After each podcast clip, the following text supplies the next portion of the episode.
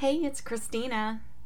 Now that we've started the second year of Thriving Moms of Autistics, I wanted to offer one more popular Power Up episode from early on in season one.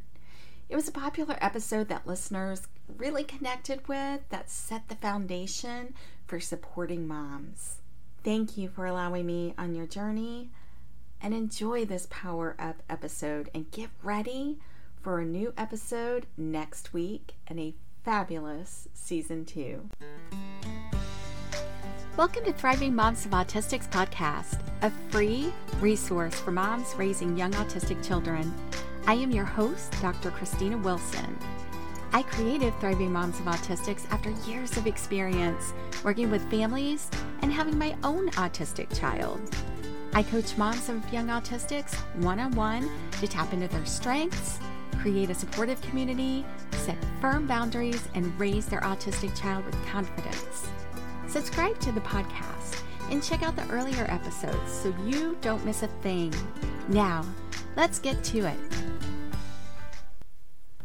Hello, Autism Mamas. I am so happy you're here. If you're listening right now, that means that you have taken steps to do something for you. That should be celebrated. I'm so proud of you, and you deserve it.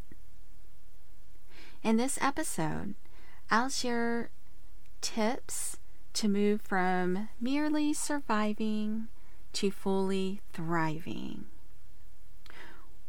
We all have the potential to thrive. Thriving doesn't have to be just a dream. Thriving can be your reality. Find the full transcript at thrivingmomsofautistics.com slash 7. Be sure to leave a review on Apple Podcasts. I appreciate your input and your support. We're all such different creatures. That's what makes us so interesting. Some people like to shop, others like to visit with friends over coffee. I don't like to shop, and I don't like coffee. I know. Instead, I like being productive. No kidding. Productivity makes me happy. I like literally checking things off the list of things to do and get creative. It gives me a lot of energy. But this can get me into some trouble quickly, especially when raising an autistic. As moms of autistics, we have a lot on our plates.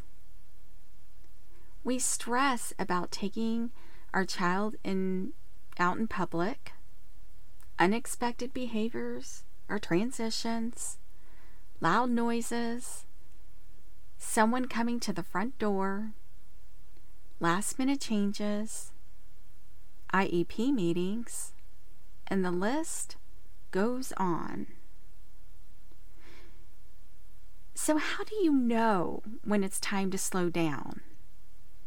Can you realistically slow down? We all have stopping points. Even when there's too much going on to stop. And if we don't stop, our body will for us. Let me repeat that.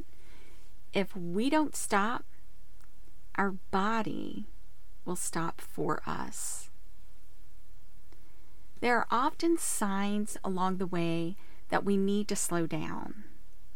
We just miss them because we're so busy in the midst of all the chaos in our lives. In episode 6, I explored mom hacks for moments of chaos. One way to do this is to uncover your personal strengths as tools to counter challenging times. Now, let's dive deeper into understanding how to individually alleviate stress so it doesn't continue to build and weigh us down. Here's some questions that guide self care in moms of autistics. Now, we tend to get stuck in worry and how we're going to handle situations. What are some ways you can exercise your mind to shift your thoughts? What are some ways you can exercise your mind to shift your thoughts? We often spend time doing for others and neglecting what is important to us. So, what are some hobbies that you would like to engage in? I know that seems like a big ask, but seriously, consider what hobbies you would like to engage in. Give it some thought. We neglect our physical health and focus solely on our child. So, what ways are you able to get moving, to get physical? Because you know, as we grow older, our bodies change, and it's important to move.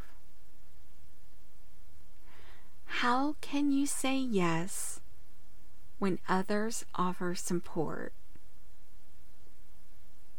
How can you say yes when others offer their support? Sometimes we isolate when people do not understand autism. And we're left to do things on our own. What areas do you need to set boundaries the most? Give that some thought. What areas do you need to set firm boundaries the most? Spend some time this week thinking about your answers to these questions and evaluate where changes need to be made. Perhaps you already do well in some of these areas, or maybe you're struggling across the board. The word thrive means to be successful, to grow, or to flourish. And there's always room for growth, right?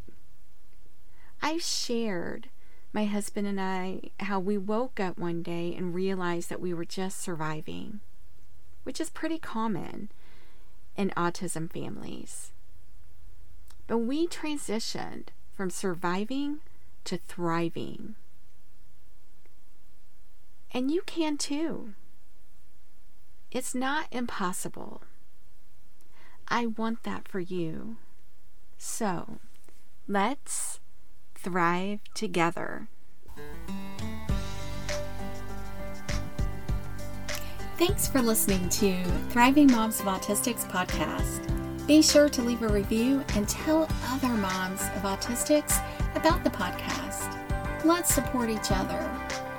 Find the full transcript for this episode at thrivingmomsofautistics.com. And be assured, you are not alone in your journey.